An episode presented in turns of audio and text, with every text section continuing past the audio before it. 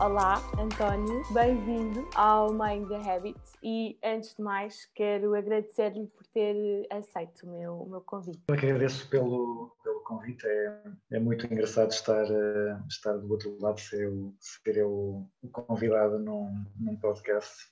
Uhum. Uh, portanto, só dar aqui algum contexto. O António foi meu professor na, na Coimbra Business School e, como me deu boa nota, eu decidi convidá-lo aqui para, para compensar, digamos assim. Estou a brincar. Mas acabou por fazer todo o sentido, uh, mas já lá vamos explicar uh, em maior detalhe tudo isso. Uh, em primeiro lugar, e de forma a que o possam conhecer de forma mais transversal, assim em primeira instância, eu gostava que se apresentasse de forma breve, portanto, de onde é que é, o que é que faz a nível profissional e também que partilhe com quem nos está a ouvir alguns detalhes que o possam definir enquanto pessoa. Bem, eu sou, sou de Coimbra, Uh, trabalho cá em Coimbra, sou professor, como estava a dizer, na, na Coimbra Business School, uhum. na área da gestão e na, na área do, dos recursos humanos.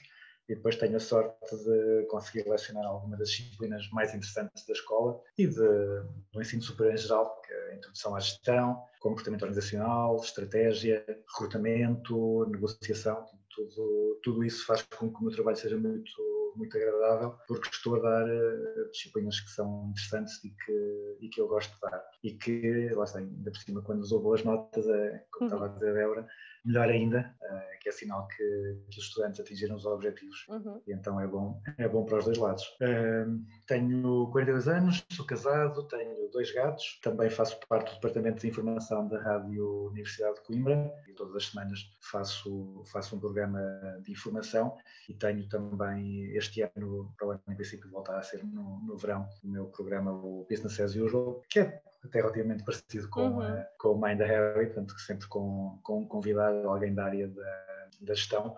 Portanto, é um programa muito giro, está, está o arquivo todo disponível, uh, disponível online, portanto, uhum. se quiserem vão, vão, vão consultar. Para além disso, uh, gosto, ou gostava, antes da pandemia, gostava muito de jogar basquete com os amigos, mas desde março que não, que não dá para jogar. Tenho, tenho muitas saudades disso. Vamos, vamos vendo a NBA na, na televisão para, para compensar. E acho que, acho que são os aspectos mais. E gosto muito da cor verde por, por várias razões. Eu acho que isso é importante. Aqui na rádio, não, na rádio, na, na rádio e no podcast não se, não se percebe que, que eu estou vestido de verde e que tenho muita coisa verde aqui à volta. Por isso é que tenho que descrever e, e, dar essa indicação, porque de facto é uma coisa que, que, que acaba por o caracterizar. Um, agora aqui então já temos esta visão mais, uh, mais geral. Quero começar por contar aqui alguns detalhes acerca do seu percurso. Uh, licenciada em Organização e Gestão pela Faculdade de Economia da Universidade de Coimbra, logo a seguir realizou uma pós-graduação em Ciências Empresariais com especialização em Estratégia e mais recentemente uh, encontra-se a realizar o doutoramento em Gestão de Empresas na mesma instituição de, de ensino. Um, é aqui coach uh, certificado, professor de várias unidades curriculares na Coimbra Business School, tem um programa de rádio na, na, na Rádio Universidade de Coimbra, que é então Business as Usual, como disse. Escreveu também o livro o, o Recrutamento e Seleção da Teoria à Prática, enfim, e muito mais se poderia detalhar, mas passo-lhe a palavra para que nos explique de forma objetiva e tão sucinta quanto possível, dado que já lá vão aqui alguns anos, como é que surgiu esta questão da docência do ensino no seu percurso e como é que foi toda esta evolução e o adicionar de experiências até aos dias de hoje. Perguntar-lhe se alguma vez pensou ou idealizou que este poderia ser o futuro ou foi algo que, ou se foi algo que acabou por surgir naturalmente e depois passou a ser um, uma coisa que efetivamente gosta, gosta de fazer. Mas eu começo já pela, pelo final, realmente quando quando eu cheguei à universidade, quando eu, quando eu cheguei ao curso de gestão, a minha ideia era, era ser gestor, mas estudei gestão porque achava que queria ser, queria ser gestor, queria trabalhar para uma, para uma grande empresa. Nunca tinha sequer considerado a possibilidade de ser professor, simplesmente não, não era uma ideia que me tinha, que me tinha surgido. Uh, mas quando estava lá então na, na FEUC, no último ano, houve um professor que, que saiu da escola mesmo em cima do início do ano letivo e então uh, eles ficaram com, com uma vaga com uma vaga assim de urgência e como não havia tempo para fazer o concurso, iriam dar a oportunidade de um finalista. E então eu era eu era um dos melhores alunos do curso e fui convidado com mais alguns colegas para uma entrevista com os responsáveis da, do curso e da escola e acabaram por me escolher. E assim, durante o último ano, além de estudante, fui também monitor, que é a designação que dão aos estudantes que também dão aulas.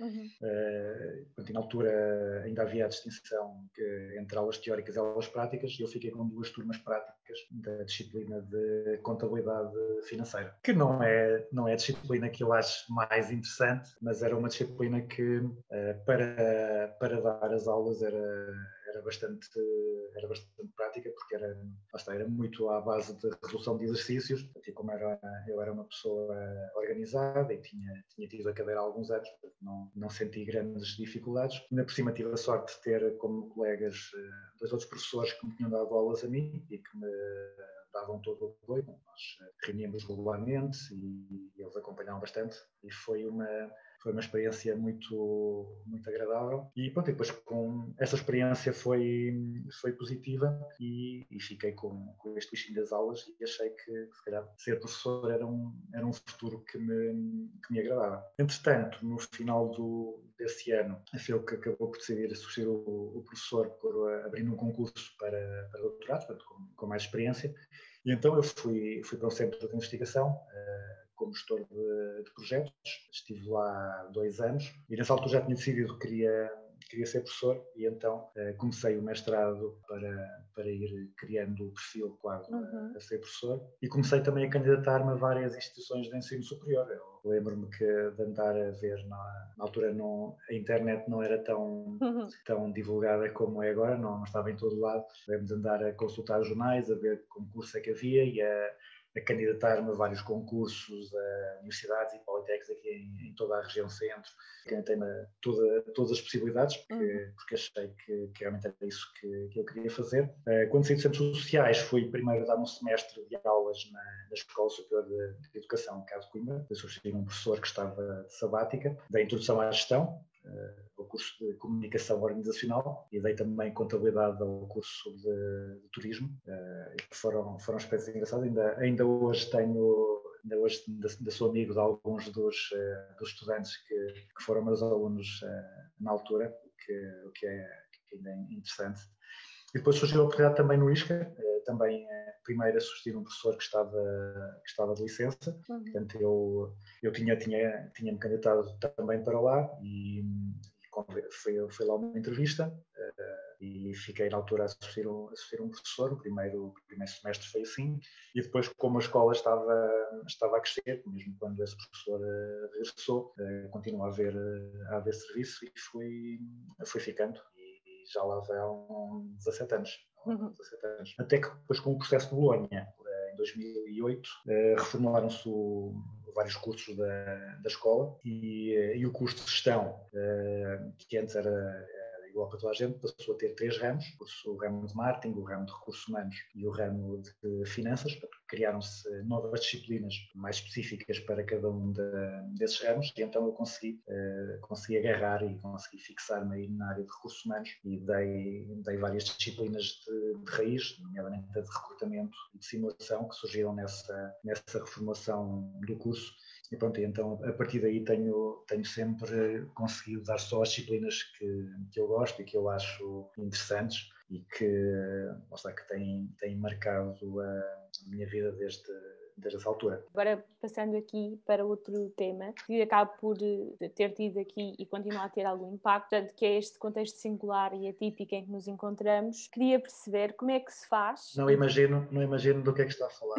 contexto singular e atípico como é que faz e fez esta mudança das aulas presenciais uh, para a modalidade online. Perguntar-lhe se existiam estruturas e ferramentas uh, suficientemente eficientes para isso uh, acontecer. Qual é que foi o maior desafio na, na altura e em que medida é que esta pandemia está a condicionar a maneira de ensinar e, consequentemente, de aprender? E, vendo as coisas do lado positivo, se identifica alguma vantagem nesta mudança, ou adaptação, no caso. Ok, vamos se eu, não me esqueço de nada. Um, por acaso, a Coimbra Business School uh, já tinha alguma, alguma experiência com, uh, com o ensino à distância. Uh, nós, nós temos, não sei se há mais, mas pelo menos eu participo em dois. Há um, há um MBA que, que a escola faz em auditoria, uhum. que já, já é feito há há uns 7 ou 8 anos, que, que era feito também no regime misto. Portanto, presencial e à distância, porque é uma, é uma parceria com, com a Associação dos Auditores de, de, de, em Portugal, também no Brasil, uh, Angola, Moçambique e acho que mais um país ou outro.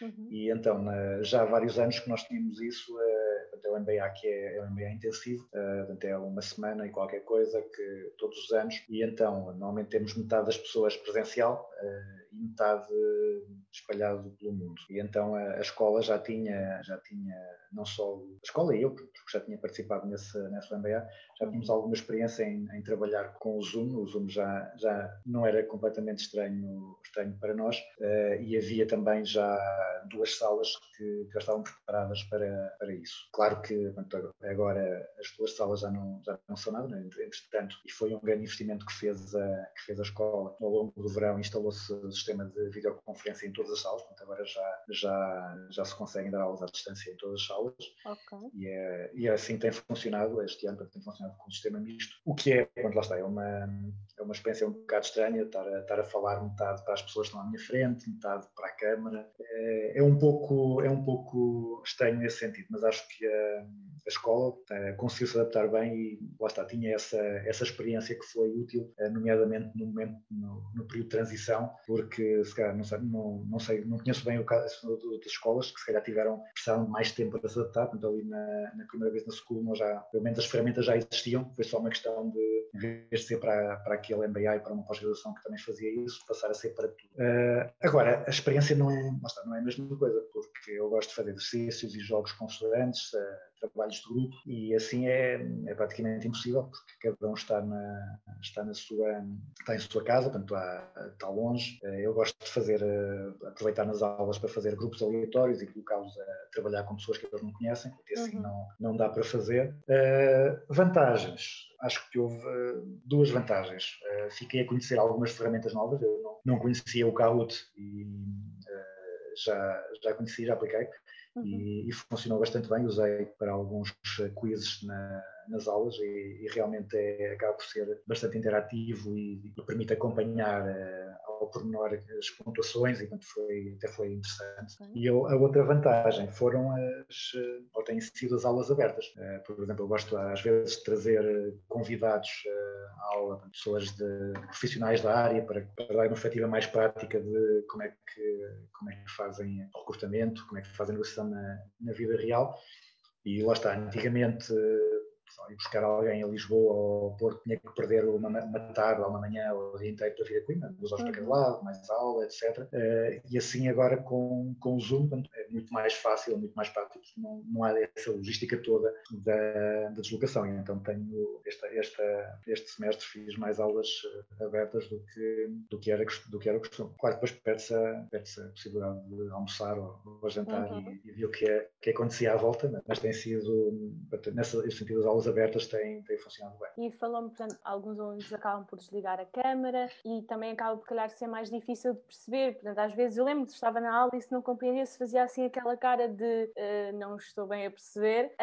E agora é mais difícil perceber essas expressões e essa linguagem corporal, portanto, perceber como é que motiva constantemente os alunos uh, e os desafia de forma a reinventar aqui, neste caso, tanto a forma de, deles aprenderem como também a sua forma de, de ensinar passados estes anos, perguntar-lhe se não acaba por ser um pouco cansativo, um, ou seja, às vezes é demasiado rotineiro, ou por outro lado, se o contacto com tantos jovens e personalidades tão diferentes faz com que de vez em quando, devido a, um, a um motivo ou outro e por, por vários, por vicissitudes várias, uh, tudo acaba por uh, valer a pena e não seja essa rotina. Um... Sim, a, a minha forma de dar as aulas tem, acho que tem evoluído, ou pelo menos tem mudado. Eu, quando, quando comecei a, a dar aulas, há alguns anos já, que já falámos, eh, eu era, inspirava muito, lá está, naquilo que eu via nos professores que eu gostava mais, porque eu, a ideia é sempre ser um bom professor, então quem é que são os professores que, que eu achei que davam boas aulas, com quem eu achei que aprendia, então eu tentava, lá está, imitar um bocado, fazer como, como, eles,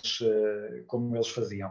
Houve alguns professores que me inspiraram bastante e que, que me influenciaram bastante, por exemplo, da, da Faculdade de Economia, que, que foi, lá está, foi um dos convidados também do, do meu programa e é, um, é uma pessoa com quem eu continuo a falar bastante, o professor Arnaldo Coelho. Uhum ele uma vez disse que, que nós, os professores, temos a mania que ensinamos, mas nós não ensinamos nada. O que nós fazemos é despertar o interesse dos estudantes para, para aos temas e se eles, se eles ficarem entusiasmados pelos temas, eles é que vão, eles é que vão aprender. E isso, isso foi, uma, foi algo que eu tentei, que eu achei que fazia sentido e então eu tento sempre, mais do que, está, do que ser aquela pessoa que na aula dá os pormenores todos, uh, tento, claro, dar os pormenores, mas não, nunca esquecer da, da parte de explicar porque é que aquilo é importante, de tentar fazer os estudantes ficarem também motivados e perceberem a relevância e da, dos temas, porque se eles sentirem que aquilo vai ser importante para o futuro deles e que aquilo é, é interessante, eles vão depois, quando acaba a aula, vão, vão pesquisar mais, vão, lá está, vão à internet, vão, a,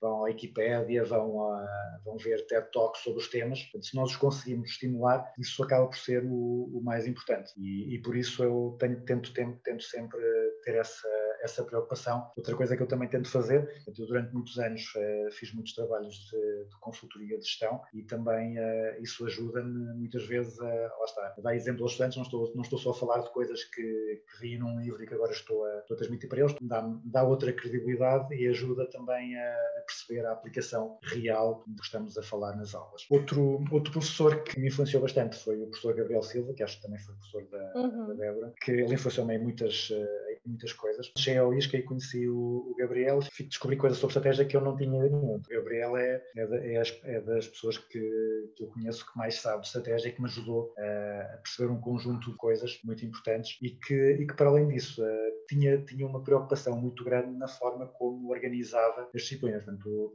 o Gabriel era uma pessoa muito meticulosa, muito, fazia o, tinha uma preocupação em que os estudantes tivessem no programa e no material de apoio tudo aquilo que eles precisavam para ter eh, bom resultado. Portanto, é uma, uma preocupação sempre era ter no material de apoio tudo aquilo que é, que é referido nas aulas, tudo, toda, todas as matérias que são dadas, todos, todos os exemplos, todo, todas as técnicas, todos os conceitos. Depois também, outras coisas que me, que me influenciaram bastante eu fiz, eh, nomeadamente na Escola Superior de Educação, eh, tenho ao longo dos anos tido muito essa preocupação e, eh, e o Politécnico tem um gabinete que promove várias formações pedagógicas para os professores do Politécnico, onde eu frequentei bastantes que me, que me deram novas ideias, novas perspectivas sobre como é que se dá as aulas, como é que se avalia, como é que se organiza um programa, como é que se organiza uma disciplina. Isso ajudou-me bastante e também a formação que eu fiz sobre sobre coaching também me ajudou, por um lado, a ter mais empatia pelos estudantes e a focar-me sempre mais no, no, potencial, não, não obrigar os estudantes a irem uh, encaixarem-se naquela, naquela caixinha que eu tenho montada, que eu quero que eles saibam isto, isto e aquilo,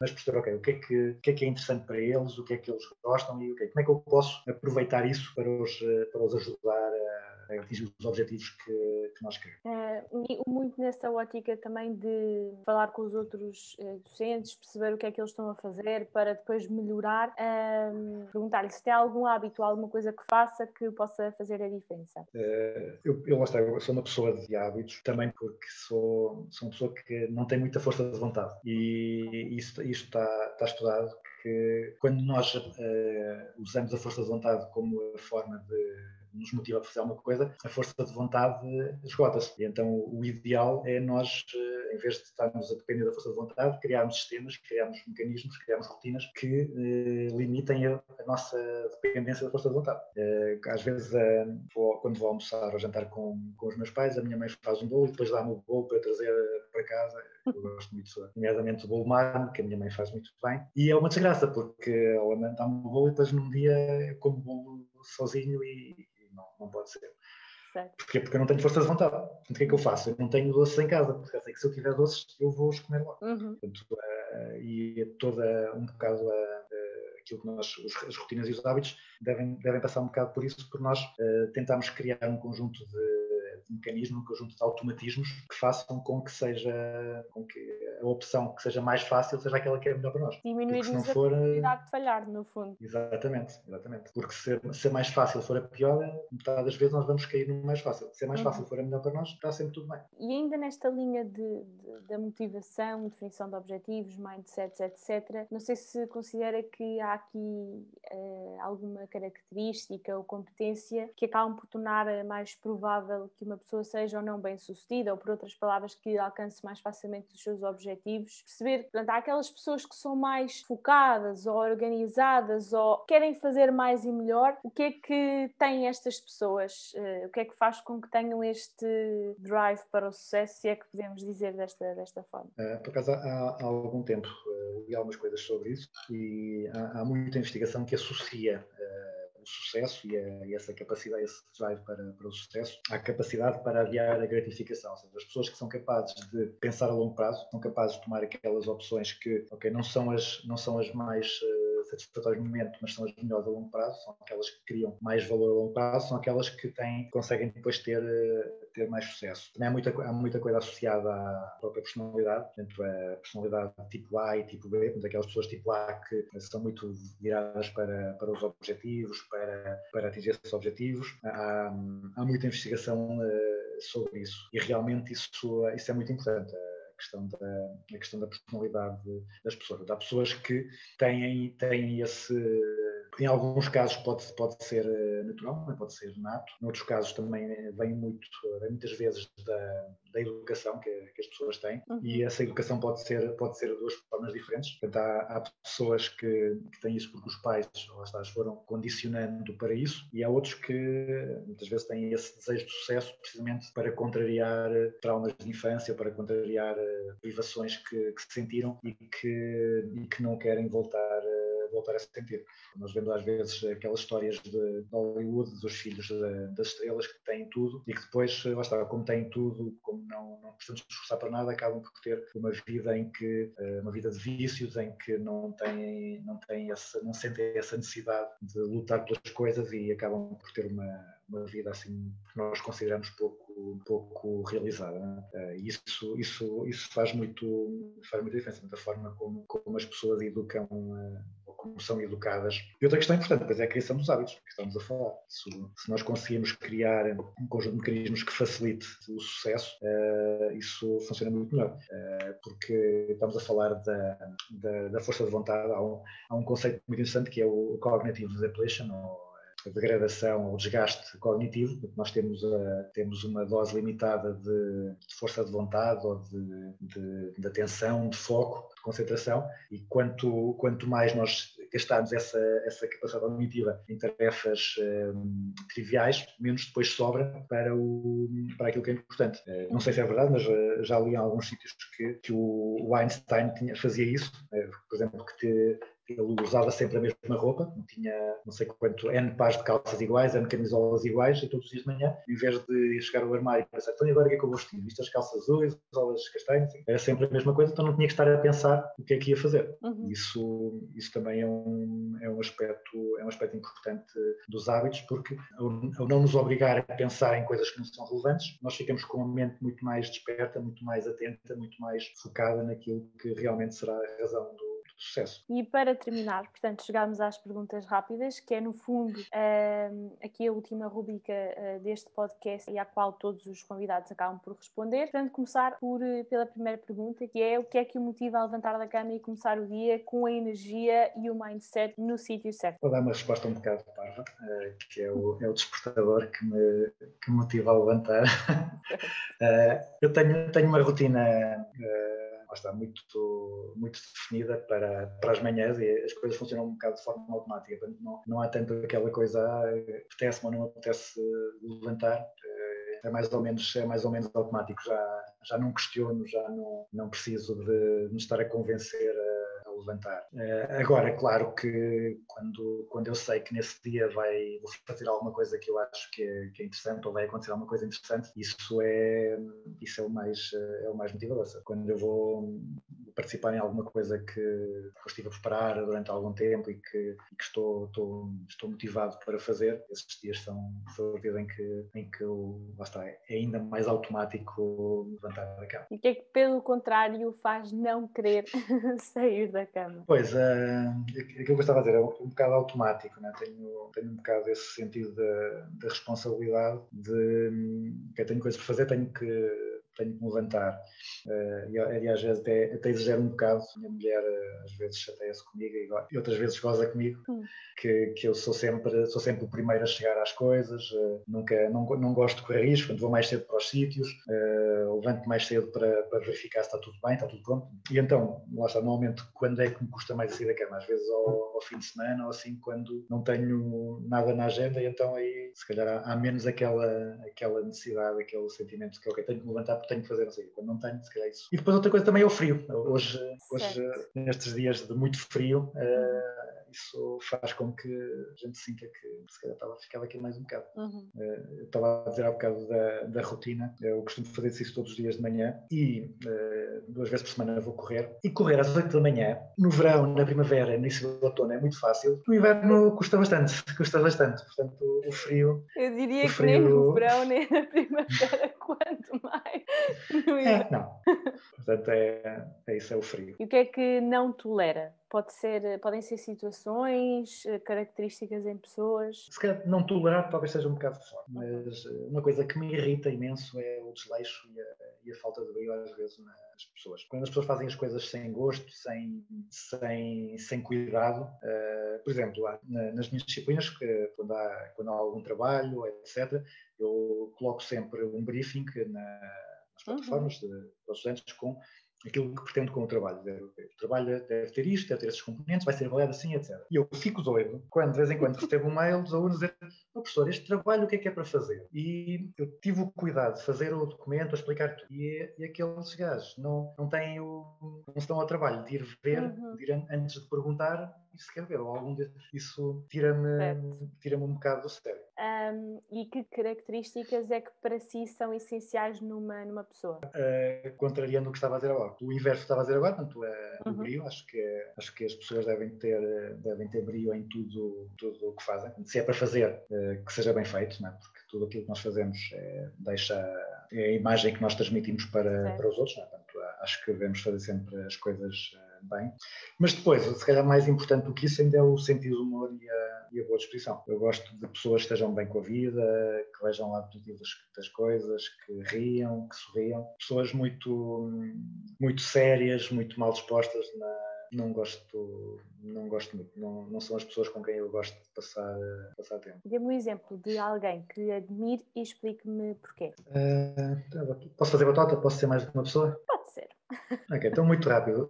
Admiro o Bill Gates porque uh, lá está, é uma das pessoas mais ricas do mundo e, e usa, usa esse dinheiro, ou tem usado esse dinheiro para contribuir de forma positiva para, para a sociedade. Uhum. Então, há muitas pessoas que têm dinheiro que nunca serão capazes de gastar e que a preocupação delas é amigalhar mais e mais e mais. E o Bill Gates uh, quer, quer usar o seu, o seu dinheiro, o seu poder para contribuir para o mundo. Acho que isso é, é algo, é algo de, uh, de mérito. E podemos, podemos uh, associar isso também, por exemplo, cá em Portugal, ao Comendador Naveiro da, da Delta, que também acho que é uma uhum. pessoa que tem acho que é o ideal de deviam ser todos os, os empresários. Outro exemplo também é o, o Arménio Rego, uh, que é um, dos uh, principais autores e professores de recursos humanos e compreensão nacional em Portugal, que foi, meu, foi meu orientador no doutoramento que eu não acabei, mas que é, é uma pessoa incrível na no conhecimento.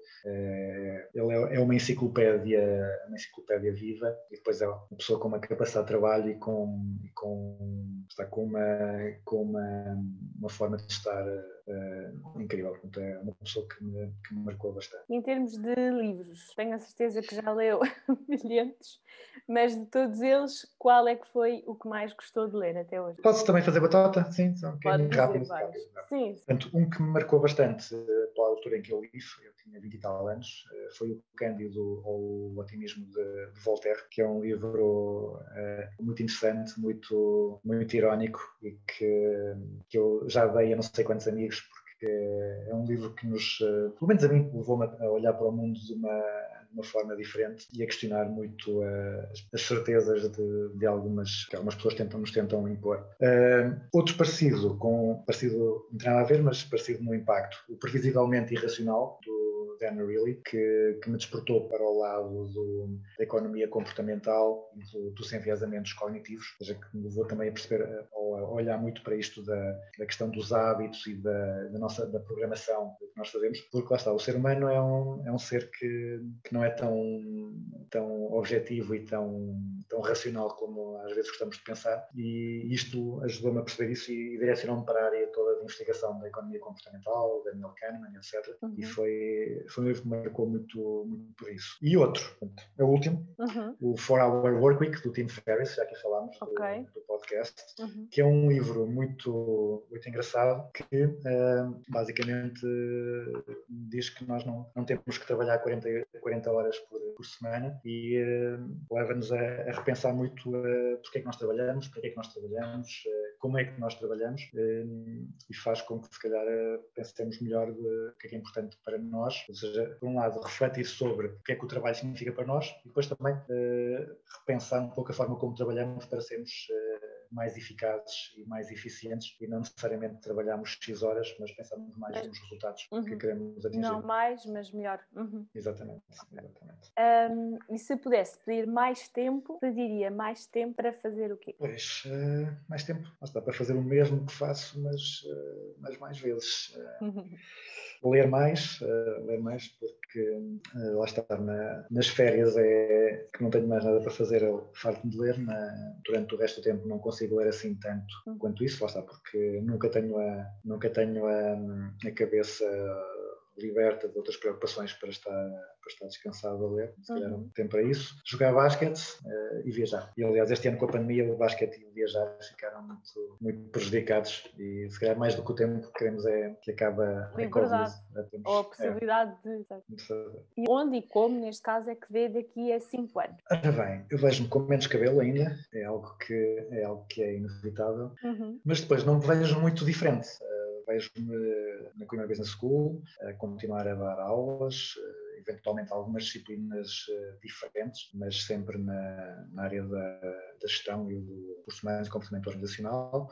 Uh, tenho, tenho vontade de fazer mais iniciativas com ligação às empresas, de fazer, criar um, um curso de iniciativas para ligar os estudantes uh, a empresas reais, trazer à escola gestores de recursos humanos de empresas da região, para eles conhecerem os estudantes, para os, para os estudantes ficarem a perceber melhor como é que é o dia a dia de, de um gestor de recursos humanos, se calhar ter, ter, ter já também um, um grupo de, de investigação na, nos recursos humanos mais, mais estruturado. Nós agora com, com o mestrado que a Débora fez já temos uhum. algumas pessoas que já, já fizeram alguns estudos interessantes e isto agora com mais tempo e mais organizado, se calhar podemos conseguir eh, criar aqui algumas sinergias de lá, pessoas que chegam e, a, e a, Débora não sei se passou por isso, mas há muitos, há muitos colegas que têm sempre dúvida do que é que eu vou agora fazer no segundo ano, é. faço dissertação sobre o quê, ou faço que tipo de e se calhar criar essa, essa ligação com os antigos estudantes, com os estudantes atuais, para lá está, criar mais dinâmica e mais sinergia para que se consiga ter eh, melhores resultados e e mais resultados com a, aplicando, usando melhor as pessoas e ligando, ligando mais as pessoas umas com as outras. Um, não sei se uh, há aqui mais alguma coisa que queira acrescentar. Teria muito mais, muitas mais perguntas para, para lhe fazer. À medida que ia falando, eu queria sempre ir perguntando mais coisas, mas depois uh, o, o, episódio acaba por ficar muito extenso. Um, e quem sabe não haja aqui uma segunda temporada em que eu vá resgatar as pessoas com que falei na primeira para falarmos de, de um tema, em, de, de, algum tópico em específico ou hum, fazermos uma retrospectiva daquilo que falámos e depois abordar em maior detalhe aqui alguns aspectos, não sei se isso será interessante ou não, mas no fundo queria só voltar a agradecer ter aceito o meu, o meu convite, espero que tenha gostado da conversa e de facto também a ter acabado por contribuir aqui para, para este projeto. Não sei se quer finalizar aqui com alguma coisa. Eu, eu costumo dizer que gosto mais ou que, que ouço mais do que falo, mas realmente estiquei-me aqui um bocado. Espero que não tenha, espero que não tenha aborrecido não, as pessoas, mas realmente o, as perguntas foram interessantes. A Débora arranjou aqui um conjunto de perguntas que, lá está, que, que fizeram sentido para mim e que fizeram pensar e, e aqui desenvolver algumas ideias e isso foi, foi bastante interessante e eu espero que espero que continue, vou continuar a vou continuar a ouvir. Não, não, não acho que não, não vale a pena voltar a voltar a pegar em mim para outra, outra porque há muitas há muitas pessoas interessantes interessantes para ouvir. Portanto, antes de voltar a uma, antes da, da segunda volta com os convidados, uh, acho que tem muito, muito, muito que muitas pessoas para convidar até, até ser preciso repetir convidados. Uhum. Parabéns pela, pela ideia, obrigado pelo convite e pela, pela conversa interessante e, e, que tudo continue a correr bem. obrigada. Para ti que estás a ouvir este episódio, muito obrigada também por teres ouvido até ao fim. Fica à espera do teu feedback para que seja possível melhorar a cada episódio e não te esqueças também de passar pelo Instagram do podcast através do arroba Mind the Habit Podcast e vermos certamente no próximo episódio.